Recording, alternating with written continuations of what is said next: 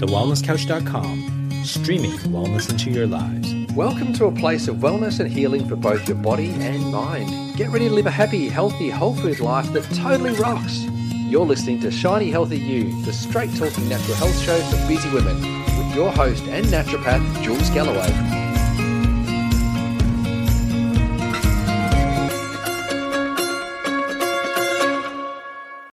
Today's guest is an eco activist, a food writer, urban farmer, and home cook. She wears lots of hats. She's passionate about preserving our heritage and passing on time honoured traditions that she refers to as granny skills. She's just released a new book all about the art of making beautiful, simple products from scratch. It's called The Art of the Natural Home, and I've got her on the show today to find out more. Please welcome to Shiny Healthy You, the lovely Rebecca Sullivan. Woo! Woo! Cue applause. Yay. Hang on, ready, ready? Yay! Yay! Happy to oblige with applause. always, uh, always. I've just got to set the scene for you, hun. It's actually a little bit cold. It's a bit chilly here in, in Byron Town today. So, in honour of you and, and this whole granny skills conversation, I've made myself a cup of herbal tea. I've got my Ugg Nice. boots on, and I've even got like a crochet blankie over my lap. I've gone Look full at you. granny. Full granny skills, mate. I'm I'm well impressed. I have actually got a little bit of sunshine shining through the window right now, uh, which is quite nice because I was in Victoria a couple of days ago and it was pretty chilly there, and uh, Adelaide's pulling out the sunshine. But I am going to Tassie, and I think it's going to be cold there. So yeah, pack your Uggies for that one, hun. pack my Trust Uggies. I will. I will. I will. So tell me, how did all of this come about? Set the scene for me. How did you end up being so interested in this stuff? Well, I think, I mean, there seems to be quite, and I do have this talk and this conversation quite a lot. There's a few quite significant aha moments that, that have occurred. But the one that set me on this path of this granny skills, I guess, mentality and the way of um, sharing skills and knowledge came after having worked in food and, and food ethics and sustainability for the good part of it probably would have been five or six, maybe seven years. And I still haven't quite found my niche. I knew I wanted to talk about sustainability and ethics and I had been, you know, sort of getting arrested for protesting and all of those things that you do when yeah, cue applause. Uh, found that it was um, it was a little bit. I was doing the preachy thing and not so much the passionate thing. And and um, I think when you're passionate about something, you can come across as preachy. So I had to find that balance. And and then my my significant aha moment was losing my great grandmother Lil, and uh, she was hundred when she passed away. And apart from being very upset about her passing away, which naturally would happen, it turned out that my mum sort of kept me a bunch of her things, and it turned out she was this award-winning baker in London. So she'd won all of these medals, and I had never seen her cook. And from there and in that moment, you can imagine my little heart sort of shattered into a million little pieces in thinking, golly gosh, I work in food and I'd never seen my grandmother cook. And it was like this instantaneous thing where um, I just knew I had to do something about that and that I couldn't possibly be the only person that had regret in not spending time with their elders. And it, it all sort of started there. And from there, it grew into, I guess, this granny skills movement. And I always get asked how to be sustainable. And I started thinking about that question and I thought, who to me is the most sustainable? And turns out it was sort of my grandma. And not because she was a hipster and, you know, wore a 10 man bun, but because she had no choice when she was a young adult raising five kids. She had to eat locally and eat seasonally um, because there was, no, there was no choice. You know, asparagus wasn't getting thrown, you know, flown in from Chile in the middle of uh, the wrong season, and and she had a no waste rule because she couldn't afford not to live that way. And in that moment, I went, oh, that's very in line with my one of my food heroes, Michael Pollan and Alice Waters, and all of those amazing people that speak about, you know, if your grandmother doesn't recognize it as food, it's not food. Um, eating locally, eating seasonally, blah blah blah blah. You know, I don't need to bang on about that, but that's sort of where it all began. Yeah, right. It's so weird that um, with Lil's cake skills and everything, that it was just under your nose the whole time and you didn't even know. life. Exactly. And and I know having had conversations with people and public speaking and, you know, um, radio interviews and stuff, when people call in or when I'm in a room giving a public talk, I watch people well up. And I'm not trying to intentionally make them cry, but I watch people get incredibly emotional about this topic because so many people just don't don't think about you know the inevitable. The fact of the matter is, we're all going to bloody die at some point. You know, we're all going to get old, and not keeping hold of some of those um, yep. those precious moments or asking those questions can often end in regret. Yeah, it's yeah. so true. It's so true. It's it's funny. My grandmother, one of my grandmothers, was an artist, a painter, mm-hmm. And yeah, mm-hmm. that was one of my biggest regrets is not spending more time watching how she did her oil painting mm-hmm. and learning those skills. I was just mm-hmm. that little bit too young and not quite interested yet. It's funny as we get older, we become more interested in this stuff, don't we? It's so true. It's so true. I think. I think also as we get older, we um, we realize how hectic life is, and taking a step back and that's when you realize that actually that era, our, our grandmother's generation, sort of post World War II or whatever, when um, were actually probably some of the healthiest. I, I get, and people go, oh, what about the sugar? What about the fat? What about this? Well, yes, but that was all in, in moderation, and processed food wasn't quite a thing then. And that's, in my personal opinion, what's been the demise of, of all of us. But taking a step back and learning some of those skills people's perception is often, um, you know, that it takes too long to do all of these things. Why would we not take advantage of technology? Um, I think we've lost connection with community through technology. Uh, technology has its place. I'm not going to pretend that we're all going to go back to days of storing our food in a larder and not in a fridge or any of those things. But these skills like pickling and preserving um, and fermenting are all super good for us.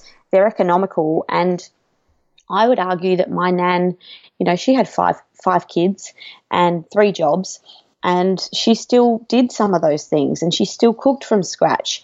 Um, and this is not being judgy or you know people that don't do that are in the wrong. I'm just saying that I think our priorities have shifted, um, and I think that's a pretty fair call. Yeah. Why do you think these skills got so lost? Is it just technology, or is there more to it? Did we get too busy? I think um, there's a combination, a huge combination of things. And I actually started a PhD looking into the topic, which I've had to withdraw because I got too busy. Um, oh, the irony! oh, the irony. Um, for now, um, and it's a combination of things. Um, not having elders live with us, grannies and grandpas used to live in the family home. Um, home economics is disappearing from schools, so um, we're not necessarily taught how to make a fruit salad or microwave a pudding like we would have been in home economics. I'm just joking about that, but it does happen. Um, it's it's um, you know convenience, technology, things like social media. Um, I mean, why for a lot of people they don't see. Well, for a lot of people, food isn't. For me, food is you know food is everything. It's it's um it's culture, it's politics, it's it's joy, it's sharing, it's community. It's more than just fuel for me. And I get that it's not that for everyone. There are a lot of people that prefer to just eat their food and not think about it. And that is absolutely fine. But um, I think we've lost a lot by not valuing the, the skills and letting them slip by. So there are a million and one things as to why it's happened. Um, but I think people have had enough. I think people are sort of throwing their arms up and they're wanting to take a step back to a little bit more simpler life because it has gotten hectic and we're constantly have got ads in our face we've got um, very smart technology that knows exactly how to get us suck it in to the news feeds all of these things um, you know but I mean, an example is I had great piece in the Guardian um, about the new book, um, my new book, and but I got trolled straight away because I had written um, in this piece that I was overwhelmed by. And part of this journey was about me, me and the confusion in reading back labels.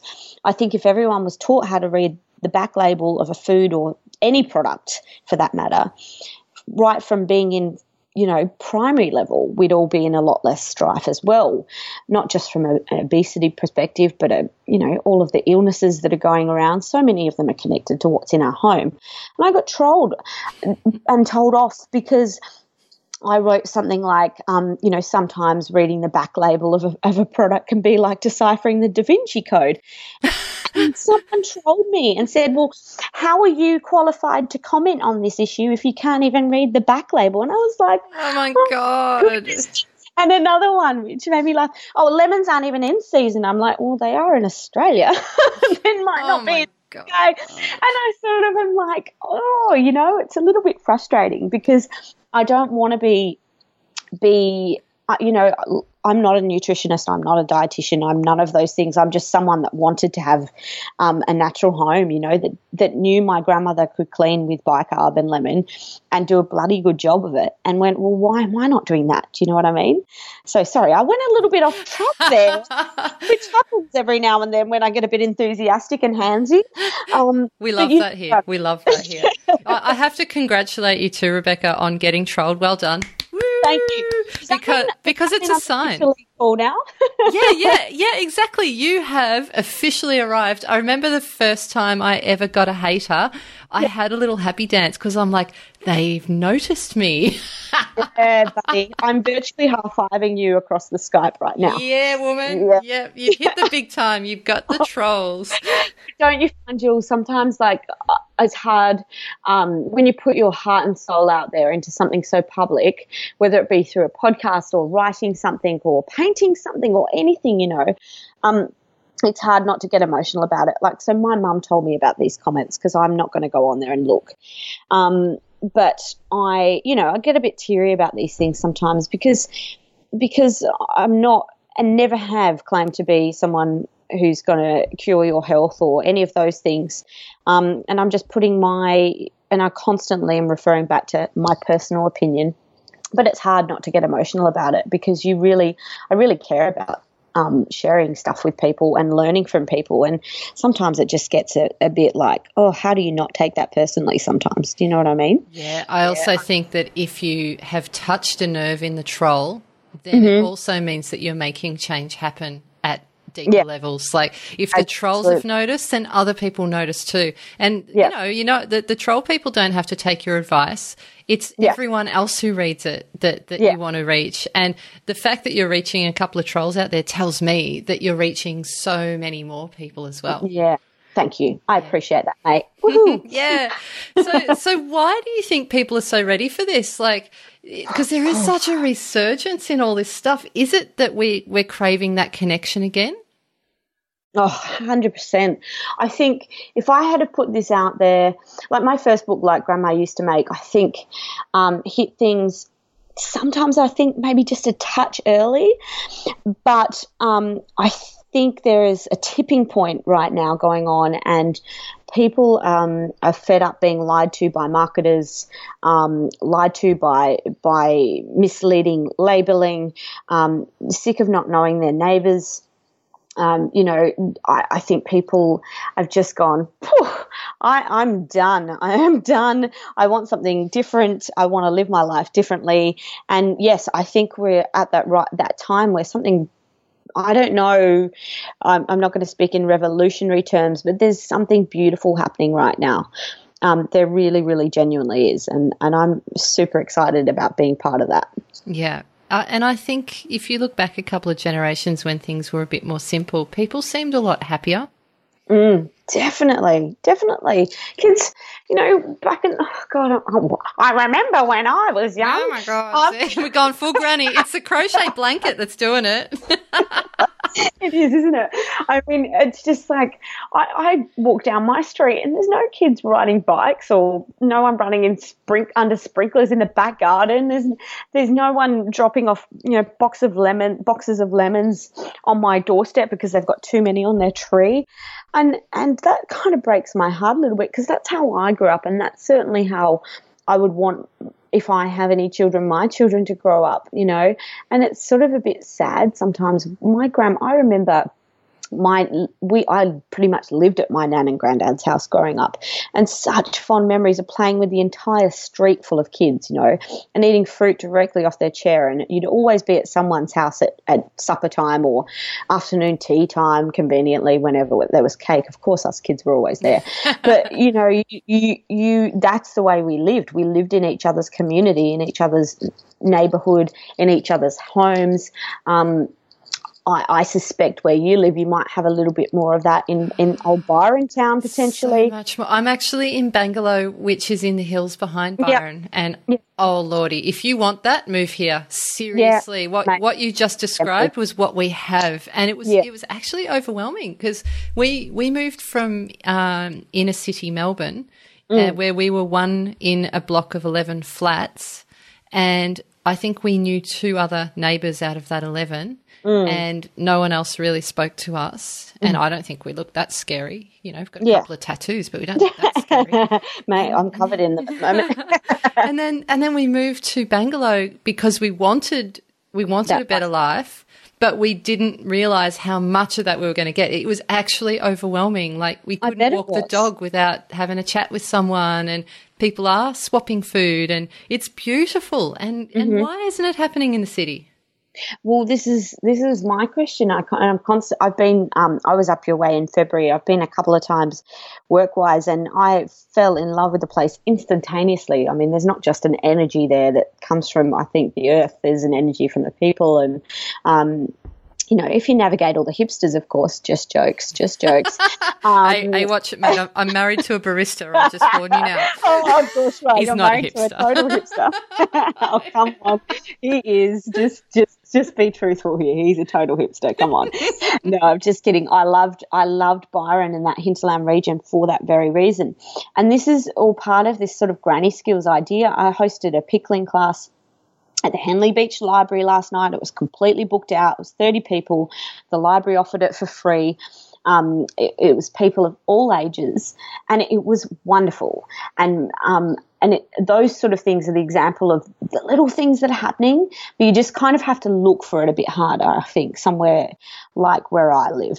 Whereas you go to Byron and it feels like the entire place is like that. Does that make sense? So yeah, yeah. I think you have to do a bit more digging when you live in urban areas. Um, but there is more and more of it. There's so much amazing things going on in South Australia where I live, a huge amount of it. You just have to dig a little bit harder and be part of those sort of networks. But my idea with the Granny Skills program, so we started trialing it as a program um, whereby we would place grannies into um, schools that didn't necessarily have home economics. Oh my god, you didn't! Yeah. Oh my god. so we did it in seven schools in Victoria and one in South Australia, just because I didn't want it just to be this nice fluffy idea of oh let's protect our granny skills. I wanted to prove that there was this necessary place for it. Um, and it turned out with my intention being grannies teaching kids to cook, you know, nothing more than that. I guess an extension of, I, I had known from meetings with the Stephanie Alexander Foundation that the, their biggest hurdle was always volunteers. Not get not having too many. They've always got volunteers, but having volunteers of a particular age that had lots of time. So they needed the people that were time rich, and they were my oldies, right? And so it started with this idea of putting them into schools and they would teach how to cook. And then through many conversations with schools and aged care homes, we did one pro one term in one school where we teamed the school up with the local aged care facility. And bearing in mind this is a proper aged care facility, so this is you know 80 plus year old people, a lot of them with with illnesses um, a lot of them are not able to walk properly, so lots of Zimmer frames, um, lots of them without family. And it was the most wonderful thing you have ever seen. So, their last assignment, the kids, was to cook a long table lunch for 30 of the aged care residents. They had to research what their palates could accept and take and dietary requirements weeks leading up. Um, and then after the lunch, after they'd served them the three course lunch, each of them was assigned an oldie to spend 45 minutes with. And then they would have to write an essay about that oldie's life. Oh my God. How old were these kids? These kids are all teenagers, gawky, you know, awkward teenagers that care about boys and girls and, and phones. And throughout that whole term, when they, they had a pickling and preserving comp- um, assignment where they had to also enter that into their local show to learn about community and agriculture and the way the seasons worked as well. And they had a waste challenge too, where they had to bring things from home and um, turn them into a feast. And this is what the grannies would come into the schools and, and teach how to, you know, make bubble and squeak and all of those things that your nan knows best. How to how to crochet a beanie, those sort of things. But but what happened in that moment is I saw the way this program span on its head and turned into being less about what the kids learn and more about positive aging. Um, and these oldies got so much out of it. There were so many tears and so much joy.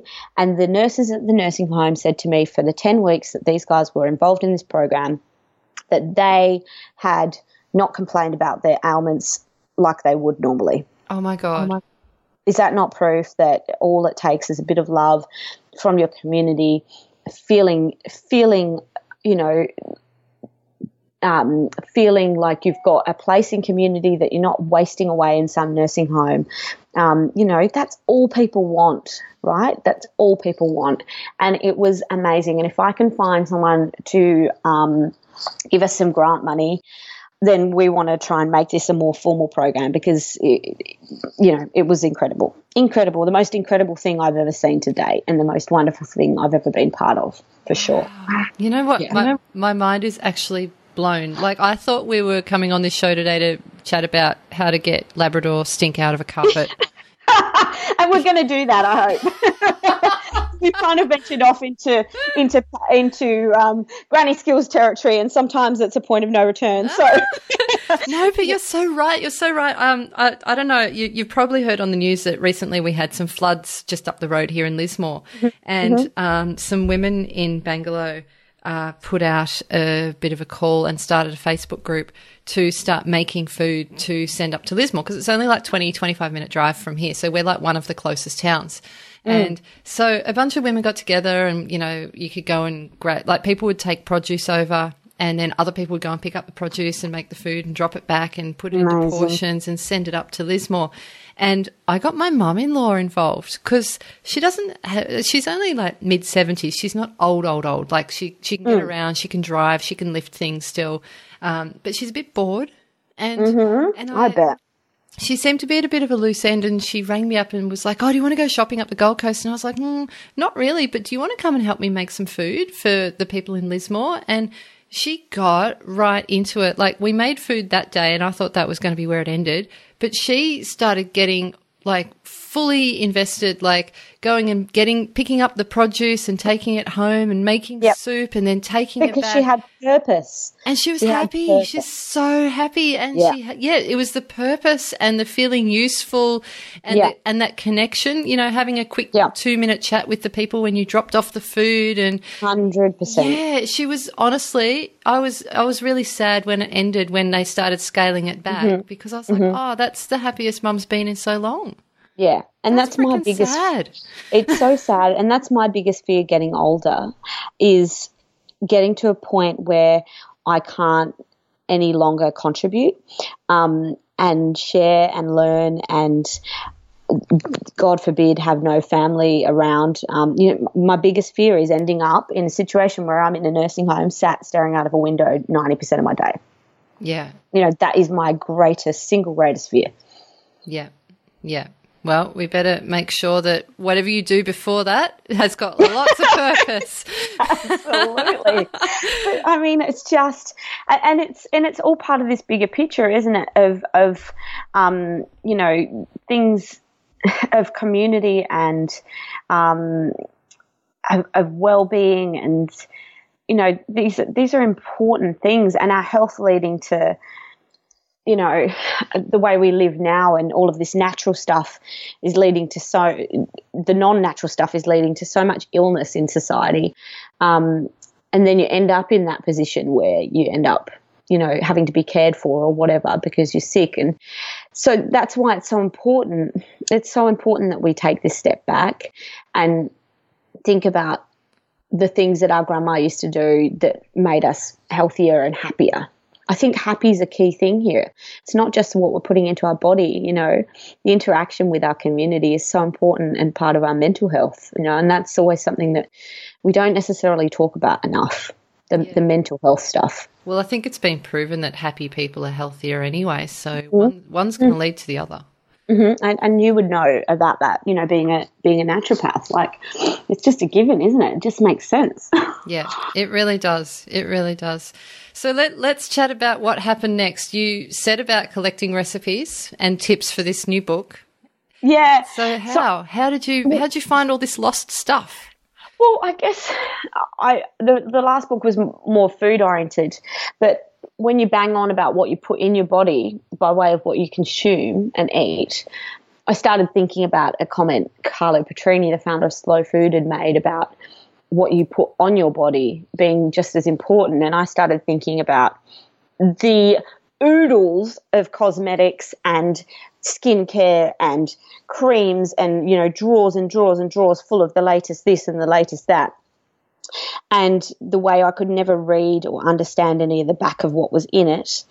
Um, and even when I bought the more envi- well, once I became obsessed with only buying the natural stuff, I still didn't quite understand some of it. Do you know what I mean? Because they have to use different words to describe different things, and I started adding up how much that had all costed me.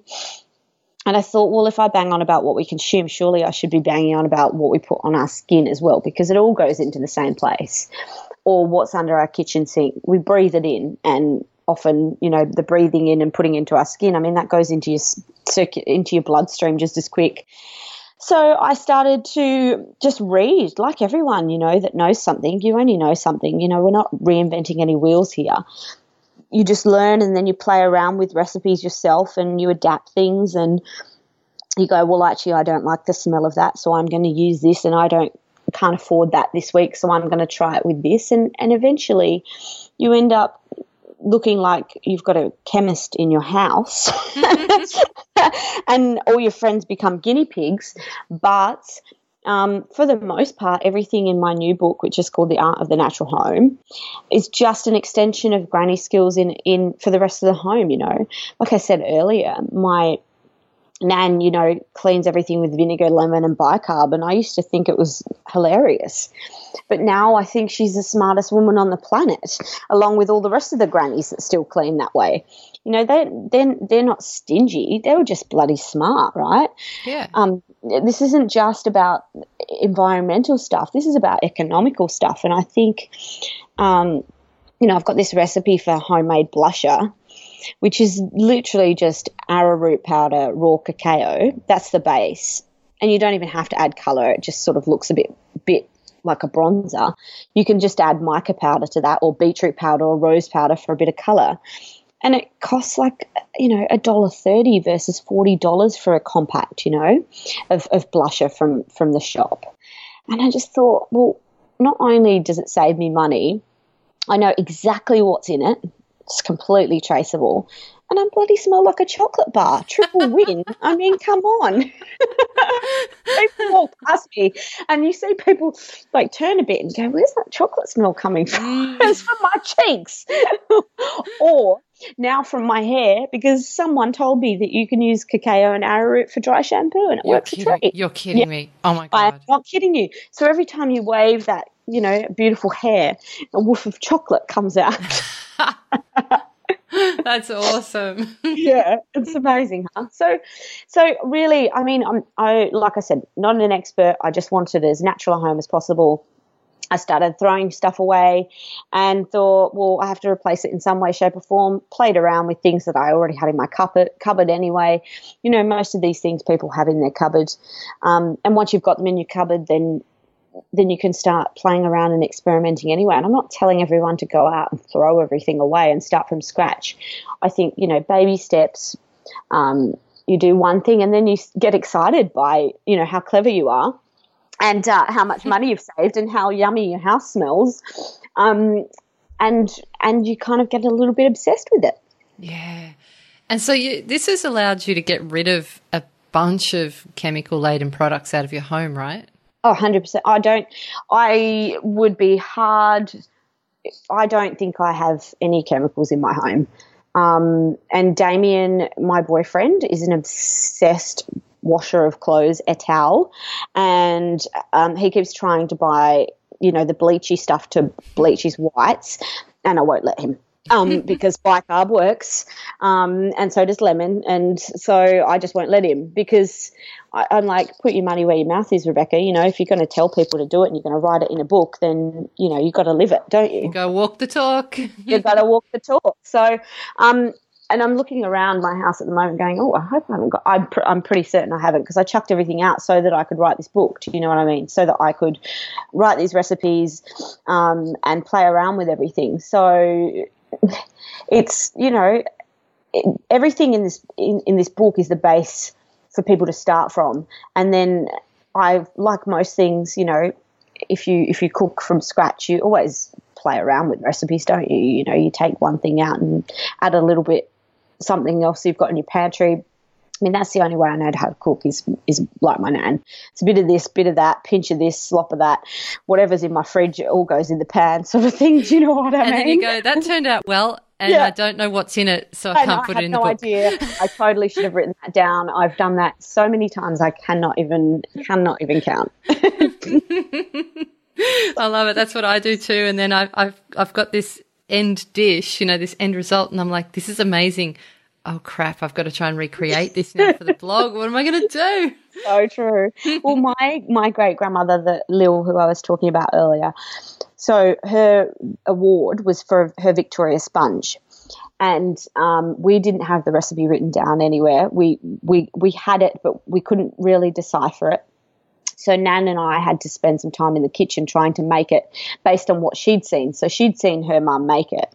But then once Grandma Lil got a bit older, Nan started cooking. So, and I remember the moment so clearly that we nailed it because her little face lit up like a Christmas tree when she tasted it. She was like, "That's the one. That's the recipe." Oh. Yeah. And the recipes that I get off my nan, I can't read. She's got doctor's handwriting.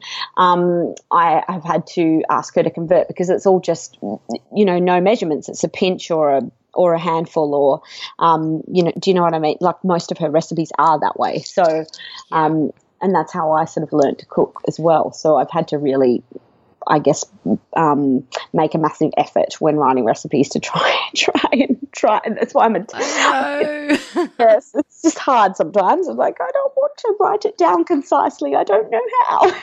I've written down recipes for hubby like that, you know, so that he can make things that are, you know, some of my staples. And yeah, if you write a pinch or a spoonful or a, you know, Mm-hmm. a handful, he's like, well, whose hand? How big? Like a big pinch, a little pinch? I'm like, oh, come on.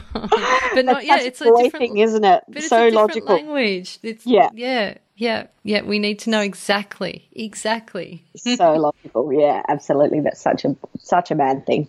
Yeah. Now, I don't mean to cause a stampede or anything, but there's actually a really kick-ass looking bacon recipe in your book as well. I love bacon.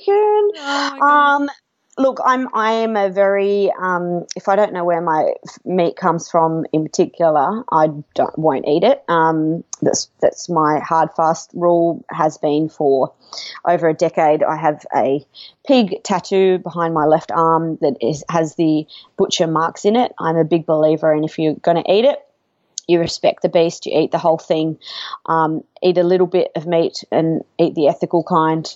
Um, and, and that's been, you know, part of my life for a really long time and something that, you know, I definitely less meat than I ever have. Um, definitely eat more plants and all of that jazz. But when I do eat meat, I'm going to know where it comes from. And I found bacon to be one of those things that really, really was tough for me to buy because certainly when I lived in the UK, um, most of the bacon, not so much now because Jamie Oliver was incredible. He had this amazing um, bacon campaign that was about buying British bacon.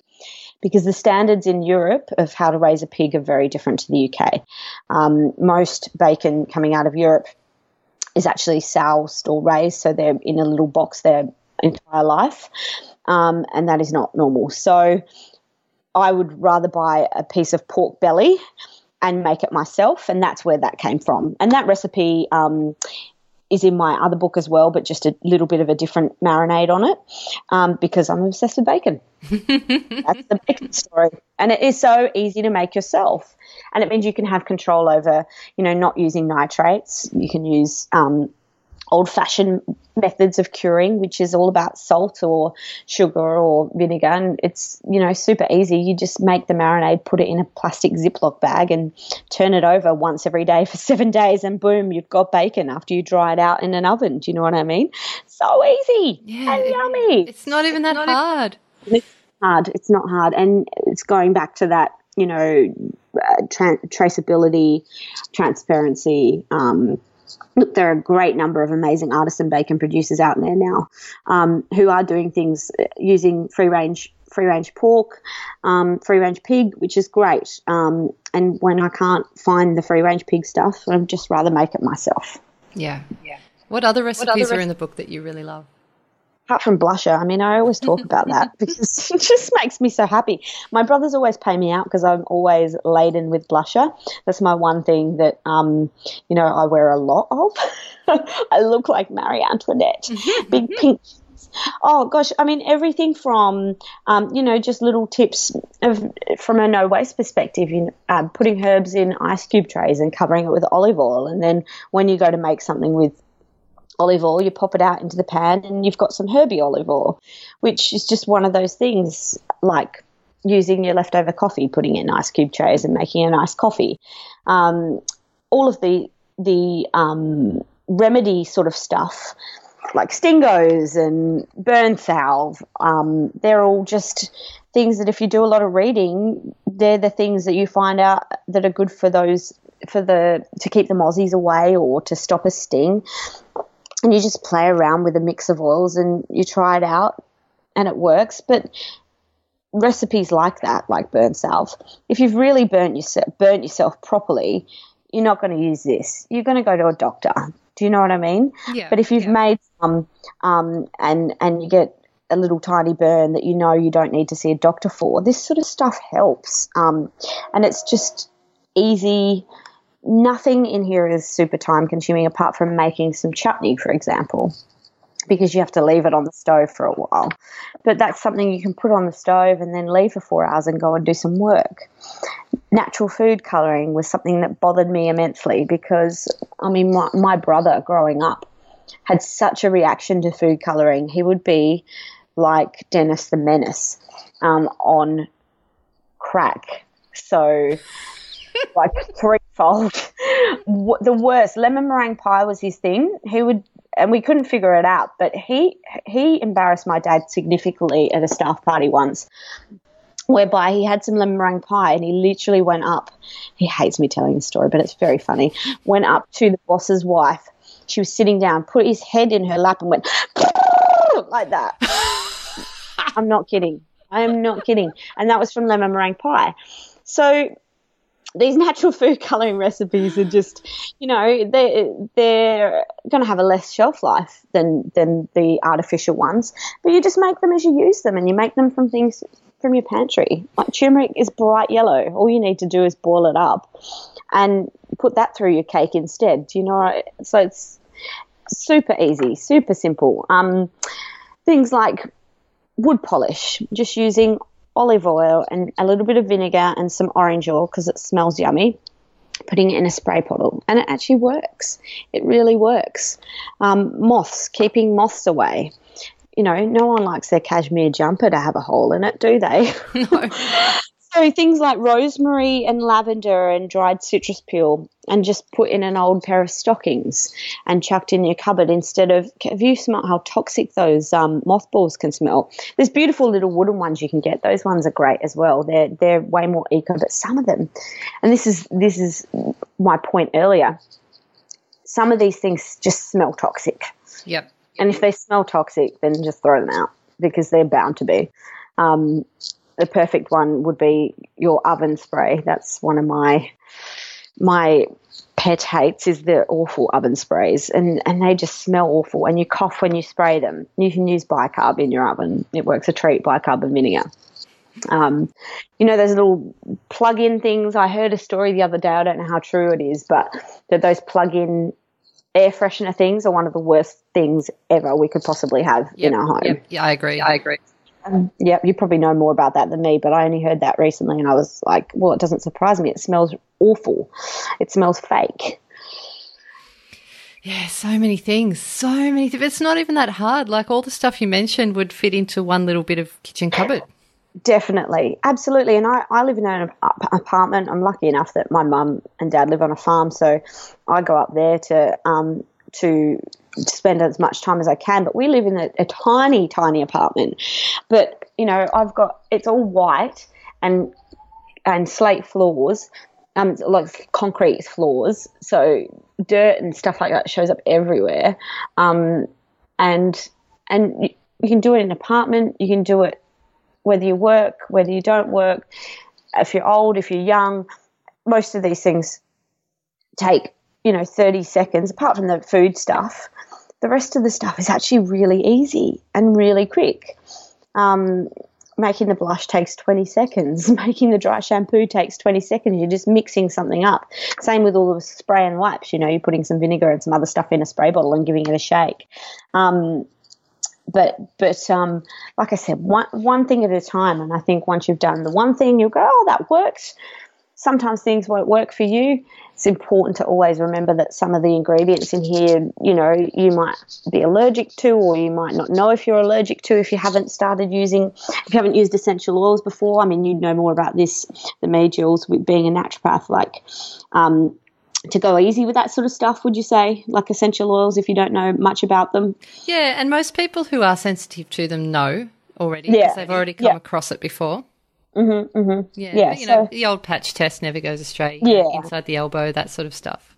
Yep, absolutely. So, yeah, I'm I'm just flicking through it as I talk to you. Honey and rose toner is another one of my favorite favorite recipes. In fact, that's, that and the blusher are probably my two because they take so little time to make. So, a honey and rose toner or spritz face spritz um, is a teaspoon of raw honey and ten tablespoons of warm water. Yep. And then you can either add um, coconut oil if you've got dry skin, or apple cider vinegar or lemon if you've got oily skin. And then a little bit of rose water or essential rose oil. And you've got like one of those beautiful little spritz that if you buy from, you know, a fancy shop, it's going to cost you what, $20, $30? It costs a couple bucks. Once you've got, once you've invested in the essential oil, of course, that's your most expensive thing. But you can use rose water if you've got that in your pantry, or, or rose petals, indeed. Yep. And, And invest in a nice bottle, girls. Invest, Yes. invest in a nice jar, nice bottles, because then when you use it, it, it feels extra lovely. it, it still feels luxe, doesn't it? You know, it still feels luxury when you pull out a beautiful little brown amber bottle, spritz bottle that is a dollar ten from a bulk Plasdine shop or something like that. And, and you know, you, it still feels like you're pampering yourself, or you've got something nice and luxury, but you've made it yourself and you've got control over it. Yeah. Now, just a community service announcement as well. Um, flick towards the end of the book, dear listener, and you will find cocktails. Just letting you know. Hello, the most important. Um, sorry, we should have actually spoken about that first. Yeah, only Um, the best bit. the best you missed the best bit. Um, look, I'm not going to lie to you. I like a bit of booze. Um, and Is that a granny skill? I don't know. That's a total granny skill, surely. I mean, surely that's how my nan survived five children. I mean, it must have been. Um, look, I've been running fermentation classes with my incredible cousin Sam. He has a business called Gut Feeling. And we always talk to people about kombucha and ginger beer. And um, when I go through phases where I don't want to drink the wine, all of the wine, um, I feel still feel grown up drinking a bit of kombucha or ginger beer out of an adult glass, out of an adult wine glass, and Yeah. don't feel so much like a big loser. And it's still got that like little kick to it, so you still feel like it. So he taught me how to make it, and we put that in the book um, things like shrubs and berry cordials, but I've also got a citronello recipe in there, which I love, um, because I started thinking about what comes in gluts. And oranges often come in gluts as well as just lemons. So um, I put um, oranges in with my limoncello recipe, and it's absolutely delicious. Yum. Yum! Oh, is it too early for us to have a drink? no, no, Ah, it's is it midday where you are? No. it's not quite midday yet, so I'll have my lunch and then maybe have a drink. just, just quietly, just just in case you didn't know, um, kombucha and gin together. oh, really? Yeah, I didn't know. We'll Yeah. try. Yum. You know, trust me, I'm a naturopath, so you need a T-shirt that says that on it. I'd wear it everywhere. Absolutely. Or like one of those stickers on the back of your car. Yeah.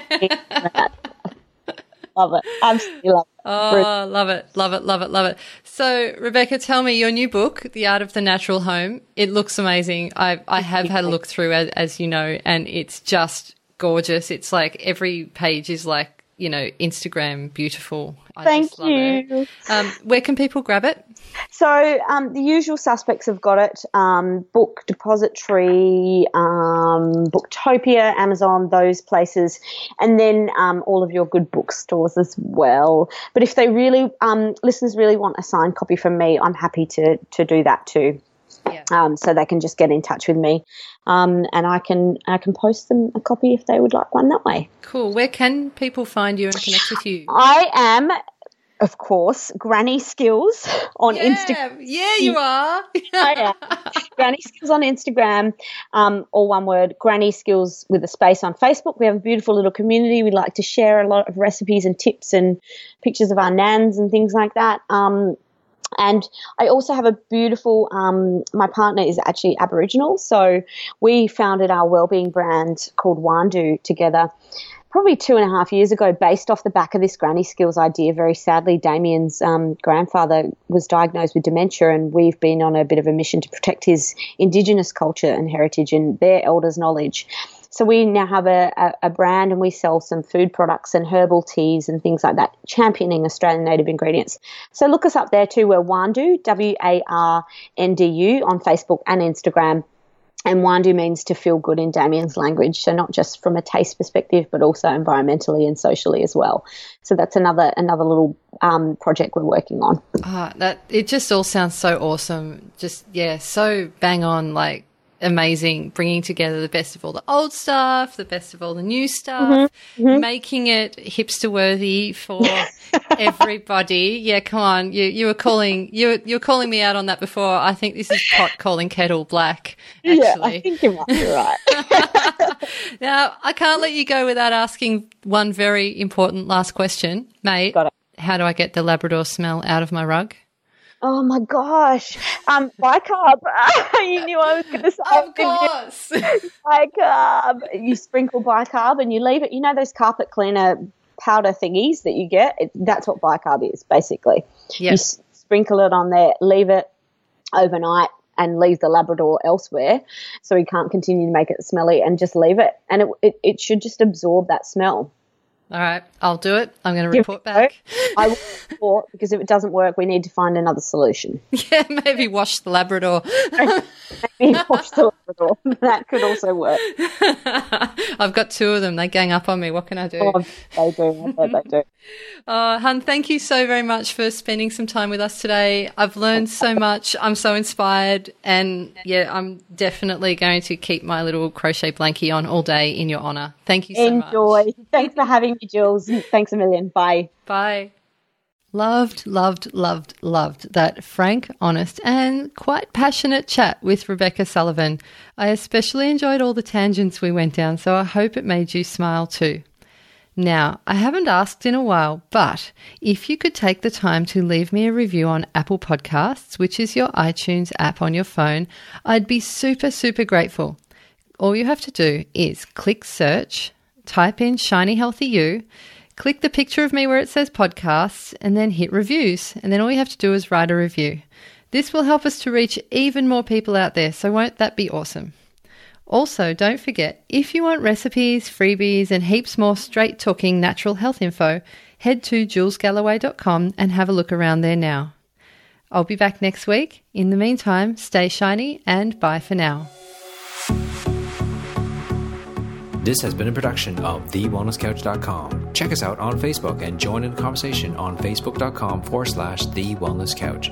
Subscribe to each show on iTunes and check us out on Twitter. The Wellness Couch, streaming wellness into your lives. Whilst the Wellness Couch presenter endeavor to provide accurate and helpful information to their listeners, these podcasts cannot take into account individual circumstances and are not intended to be a substitute for health and medical advice from a qualified health professional. You should always seek the advice of a qualified health professional before acting on any of the information provided by any of the Wellness Couch podcasts.